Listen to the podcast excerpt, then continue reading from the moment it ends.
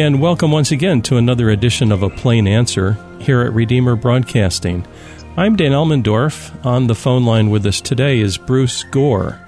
And uh, Bruce is a new contact for myself, and he is a teacher, a Bible teacher, and has a website with many, many good teachings on it. Bruce, it's an honor to have you on with us today. Thank you, Dan. It's an honor for me to be here. Thanks for inviting me.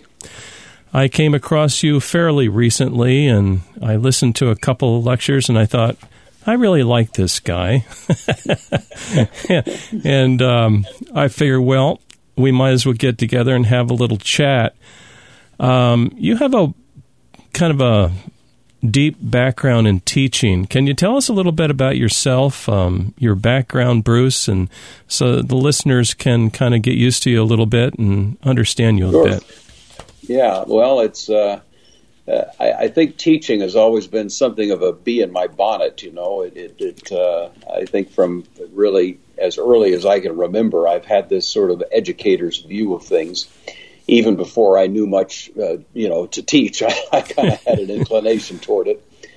Uh, grew up in a, a, fairly small Baptist church, actually, in a rural uh, town here in Washington State uh, very conservative, uh, dispensational, um, and so that was the culture that I uh, grew up in. But when I um, reached uh, the age to start thinking about college, I really wanted to go to college. I was the first person in my family, even extended family that I'm aware of, that uh, went off to college. And so in 1970, or actually 1967, uh, I went to Whitworth college. It's now Whitworth University here in Spokane, a Presbyterian affiliated school. And it was a wonderful experience. It really was uh, kind of a life changing experience for me, although it was a tumultuous time, of course, the late 60s. A lot of college campuses were really uh, being ripped apart by protests and the mm. Vietnam War and the hippies and all that stuff, you know, was kind of hitting the fan at that point. So it was a very interesting time to uh, to be involved in education. But anyway, uh, during that time, I uh, studied, actually majored in psychology. I've never quite understood why, but I, I tested a bunch of others, and that seemed to be the last thing standing. So I guess I wound up in psychology by default. But I've I've never never been a psychologist and never even been much of a counselor. But that was uh, the training. I minored in philosophy and anyway, uh, when I graduated, I was in broadcasting, uh, both Christian and secular, just on the air uh, work. But a little school started here in Spokane. It was called Inland Empire School of the Bible. It was kind of a spin off of Multnomah School of the Bible in Portland. And uh, that, that sort of uh, inclination to teach sort of tickled me a little bit, and I went by and offered my services as a teacher, and they sort of rolled their eyes and said, "Well, you know, what do you? You have no credentials. You have no nothing to qualify you." Uh, but the fact that I was in radio and and uh, was, you know, of course, my profession was talking. They they gave me an opportunity to teach speech or homiletics, and so I took it and taught there part time for about a year. By the time a year had gone by, I'd become full time and taught there for several years, probably seven years or so. Um, and I've, as I was saying to you earlier, I kind of view that as my seminary. I, I never went to seminary, but I did have an opportunity to teach just about every course that a Bible school would offer. And so it was a great opportunity to learn by the seat of my pants, you know. And, yeah. and uh, and so I've appreciated that. I was I was wise, more wise than I deserve to be credited with, by for taking New Testament Greek when I was at Whitworth. Uh, there was a wonderful uh, prof there, retired Presbyterian uh, pastor, philosopher, scholar who taught Greek, and so that was a that I've never. I, have I've always appreciated God's providence in, in having me just on a fluke take that class. So that was my one little opportunity to do something that most folks aren't able to do unless they, you know, go to seminary. But uh, besides that, um, the teaching at the Bible school was a was a wonderful experience, and in the process of teaching there, uh, I was given the task of teaching church history. And uh, church history, I'd never never taken an interest in church history. I, I believed when I first went to work there that we were living in the end times and who cared about church history and you know the antichrist is on the way and mm-hmm. this is all kind of dry stuff that doesn't matter much. But because that's what they told me to do i wanted the job so i agreed to, to do it. And and uh, i have to say that was really a, a huge changing um, force in my life as i began to get acquainted with the great thinkers people i'd never even been acquainted with um, but now began to know their names and something of their thought. You know, Augustine, Thomas Aquinas, Martin Luther, Calvin, John Knox, the Puritans, Jonathan Edwards.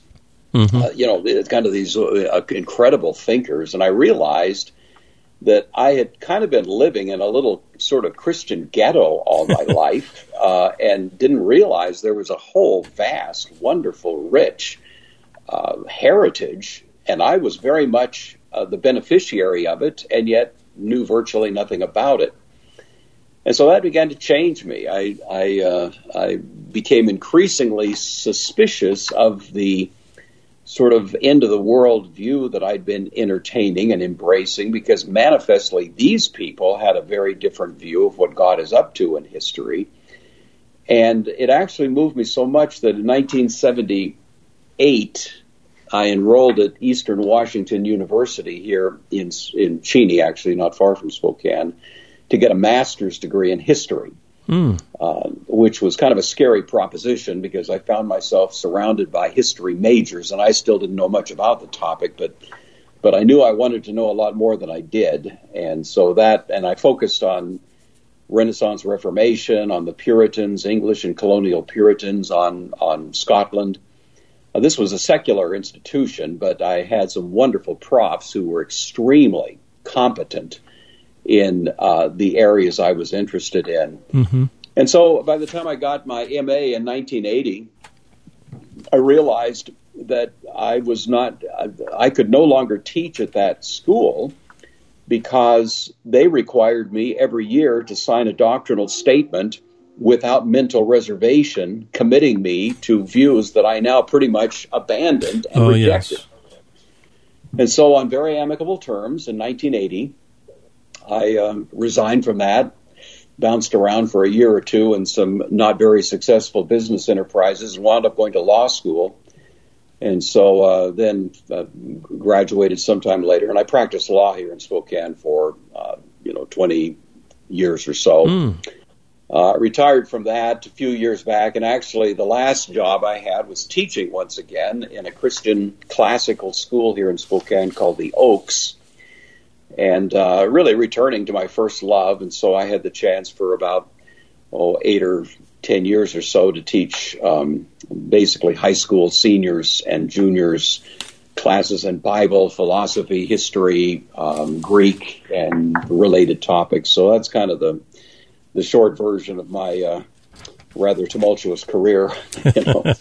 well, it's fascinating, and it's interesting too that you got a rich experience as well in law, and you actually practiced law for some twenty years plus. That's uh, that's a lot of experience, and that's got to be valuable.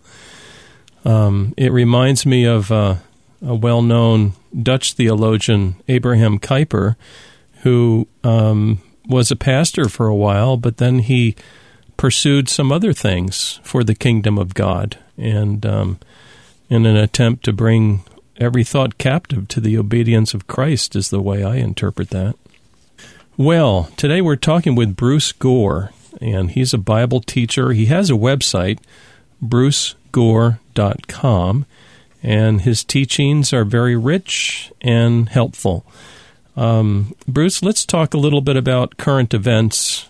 Some people are a little bit discouraged uh, because uh, things aren't going the way that we'd want them to here in America, and a lot of freedoms are being compromised. And uh, it's awful tempting, Bruce, to think that um, things are going to, cont- you know, on a worldwide level, therefore, are going to continue to get worse and worse, and and you know the enemy of our souls is going to have the day and all of that. But Um, I think you have a different opinion, so I'm wondering if you could guide our thoughts a little bit based on your studies. Well, I've been on both sides of that uh, particular question. I, I, grew up, as I was mentioning, in a in a background that really did uh, emphasize that these are the end times. It was when uh, some of your listeners will know the name of Hal Lindsey and mm-hmm. his very famous book, uh, The Late Great Planet Earth. Well, that was a big, big seller when I was young and just out of college. In fact, I heard Hal Lindsey speak when I was uh, a, a, sophomore in college. It was before he was quite as famous as he later became. But uh, a bunch of us uh, college students got into a bus and rode down to the University of Idaho, where he was having a kind of a, a big uh, conference for college students. He was with Campus Crusade at the time. And I heard him speak, and he was a wonderful speaker, of course, a great uh, communicator, to, especially to young people. But his last, um, his last message um, to about 500 kids that were all in attendance there was on Bible prophecy. This was before he'd written his famous book. Mm-hmm but he was certainly uh, very much uh, involved in that uh, message, and and he basically painted a picture of geopolitical events in the world, Soviet Russia, China, uh, all of these various forces, and he tied them to various images of the Book of Revelation and Ezekiel and so on.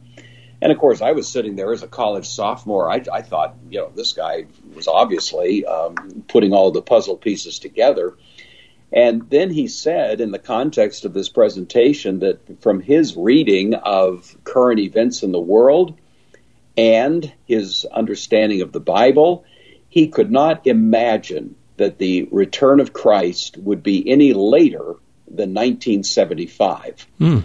Now, this was in 1968, you know. Yeah and uh, and I have to say, sitting there uh, at that moment, he convinced me. I mean, he he'd thrown enough verses out there and made enough, uh, you know, connected enough dots and so on that it just seemed to me mm. that uh, uh, that Christ was going to return in the near uh, very soon. And I tell you, the biggest single um, impact it had on me in the moment was to make me ask, why am I wasting my time in college? Exactly. Why am I investing all of that? I should be out on a street corner preaching. I should be, you know, you kind of get this mentality that that uh, the return of Christ is going to be any minute now, and the psychological impact it tends to have is to cause Christian people to detach themselves from long term strategies for life and to begin to make themselves gradually irrelevant, even though they think they're making themselves increasingly relevant. Mm-hmm. But by giving up on those kinds of investments that envision a long term uh, benefit and focusing rather on short term uh, strategies of you know thinking the Christ is going to return, uh, really, the, the, Christian people who do that tend to find themselves isolating themselves from, you know, the things that, that may shape uh, history in the long term. And I, uh, fortunately, uh, God brought into my life some very sane, cool-headed people who said, "Look, you know, regardless of whether Jesus is going to return right away, you should still stay in college." and I'm, I'm very glad that I did because as it turns out, as far as I know, Jesus didn't come back in 1975 and, and still hasn't. um, but it, it, it, it did highlight for me as I began looking at this later. There have always been, always in church history, been people who thought they were living in the end times. And it does inevitably have the effect of making people detach from life, you might say, in terms of engagement mm-hmm. in trying to make things go in a better direction. You know, the old image, the kind of caricature of people that put on a white sheet and get up on top of a mountain waiting for Jesus to return, whether that actually happens in literal fact, it certainly happens in a kind of figurative fact, you know, mm-hmm. that that people just step away. And I, I, again, as I was saying, when I read uh, the great thinkers of the history of the church, I realized they had a very different view of things. And their view was that we should be living our lives for the sake of the benefit to our children, our grandchildren, our great grandchildren, our great great great grandchildren, people we'll never meet. We can still invest in their lives. And it was it was a rather transforming uh, uh, effect it had on me to just begin to think that that there's there's a reason to invest in an education and in in doing things that are going to uh, have a view for you know the long view of history. And and so it, it happened rather uh, gradually, but over a couple year period of time, I just woke up one day and realized that that, uh, uh, that you know Jesus said to his disciples, "You go into all the world and you make disciples of all the nations, teaching them to observe all the things that I've commanded you, and I am with you always. Mm. So a lot of uses the word all in that verse, and every one of them contemplates a project that is not yet finished. I oh, don't yeah. think we have yet made disciples of all the nations. I don't think we have taught them all to obey the commands of Christ, and so on. And it seems to me that if Christ give that, gave that command to his church and promise to be with them always until the project is finished, it's hard for me to imagine that Jesus is planning to come back to a defeated church that That's has right. failed in that mission. That the very fact that Christ gave that as his last command to his disciples, and for the most part, Christian people have viewed that as our great task, uh, it suggests to me that that we should be taking a very different view of history and believing that that in fact we are building His kingdom and that it is going to take some time and we should invest ourselves in it. The problem we have, Dan, in my view of it, is that people tend to read the the direction of history based on what they get in the latest uh, blast from the internet or what they read off the latest headline of the New York Times. You know, they they tend to measure progress not in terms of big big bites of history, but in terms of very little bites in history. You know, my view of what's happening in America right now is that we are moving in a very, very unhealthy direction. And it isn't, you know, and if I were to base my view of history on what's happening uh, in the last few years in the United States, then I would indeed have a very pessimistic view.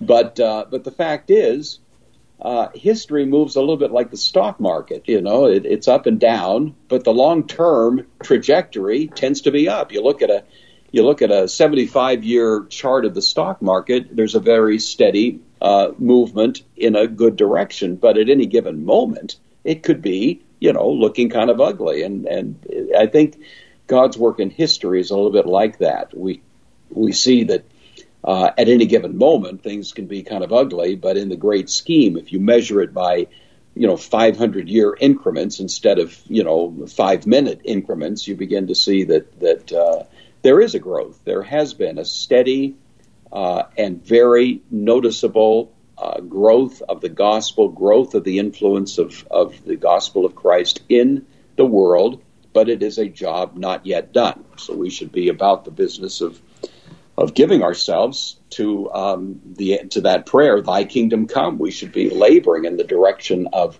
building His kingdom, expecting that someday it's going to happen. Probably in my, not in my lifetime, mm-hmm. maybe not in the lifetime of generations to come. God says t- twice uh, through the prophets in the Old Testament, He will be faithful to the thousandth generation. Mm if you do the arithmetic, uh, even if you take a short view of a generation, say 25 years, uh, a thousand generations would push us out there to about the year 25,000 AD. see? Uh, well, that means we may have we may have a whole lot more work to do before you know, oh, this, yeah. this, job is finished.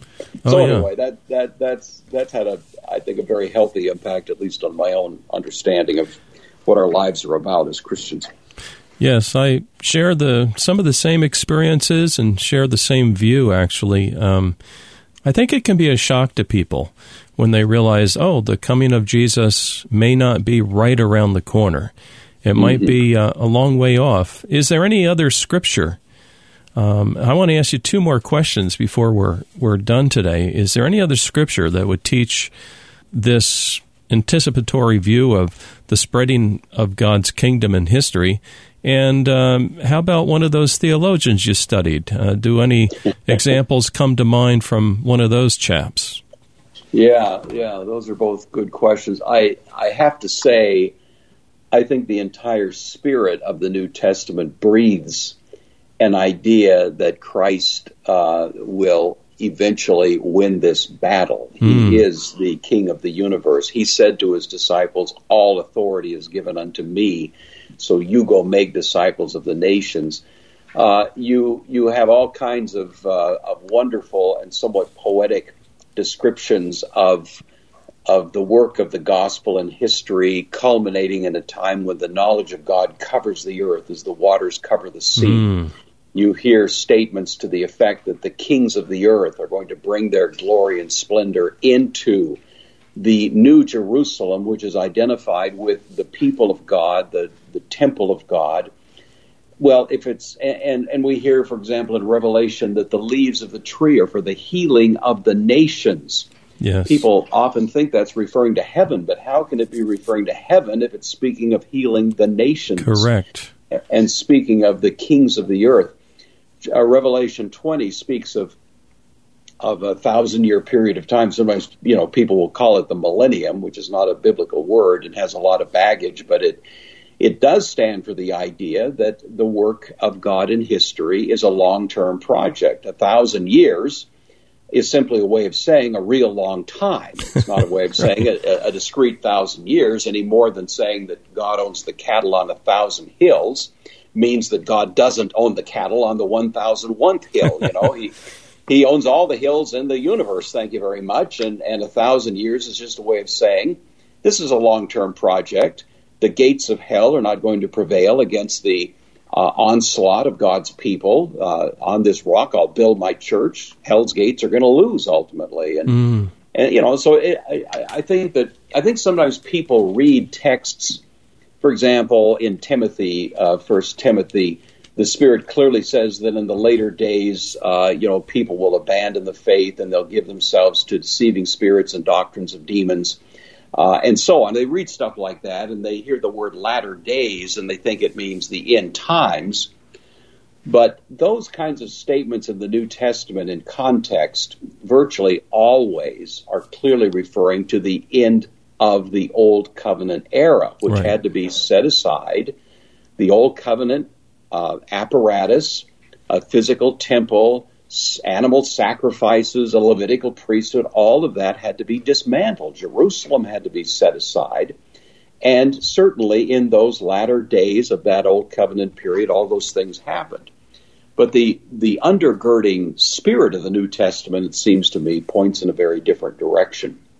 Yeah. And so that's, uh, I, I, as, you know, I, those are at least a kind of a smattering of statements. the the the character that I, I think you really have to say, well, Augustine certainly in his City of God uh, painted a picture of a gradual growth of the city of God vis-a-vis the city of this world or the city of man. And and so he's probably the first one to really paint that picture in a way that, that you'd say had a somewhat dramatic effect in church history. Calvin for his part, uh, did put a fairly sharp point on it. Much of his writings here and there clearly envisions that there's going to be this gradual growth and expansion.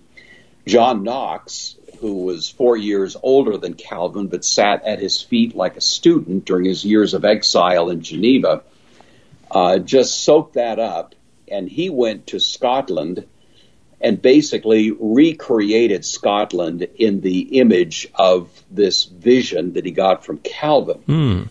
And uh, it was a complete transformation of what had been a fairly backwards country into probably the leading edge country of the world at the time. You know, there was a guy that wrote a book some years back named Arthur Herman, which was entitled "How the Scots Invented the Modern World."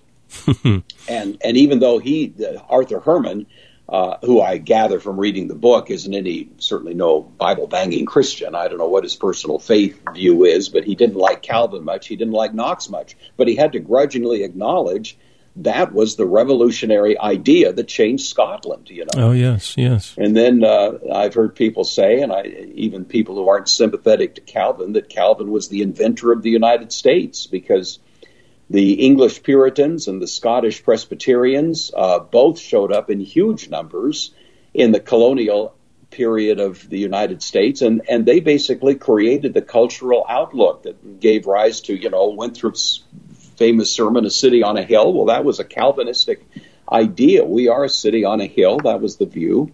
God is doing something new.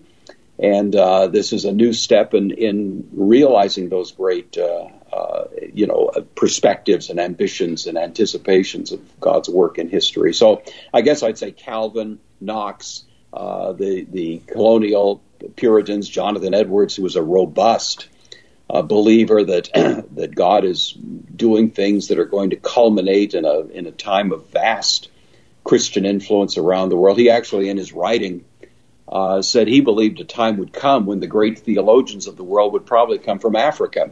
Mm. Which is a rather remarkable thing for a guy to say who was a Puritan in colonial America, you know. No, I'm looking at the uh, clock here, and I thought, you know, I'm, I'd love to talk longer, and all of a sudden we're out of time. Um, oh, I'm sorry. I didn't. I didn't know I was being so. Uh, no, you're you're perfect. You're right on the money. Um, today we're we're honored to talk with Bruce Gore, and I hope that we can talk with you in the future. Um, dear Christian, uh, do not be discouraged. Uh, God is working in this world of His, and indeed it is His world. Um, if a listener would like to go to your website and maybe take some of your courses, Bruce, uh, could you give them uh, the address?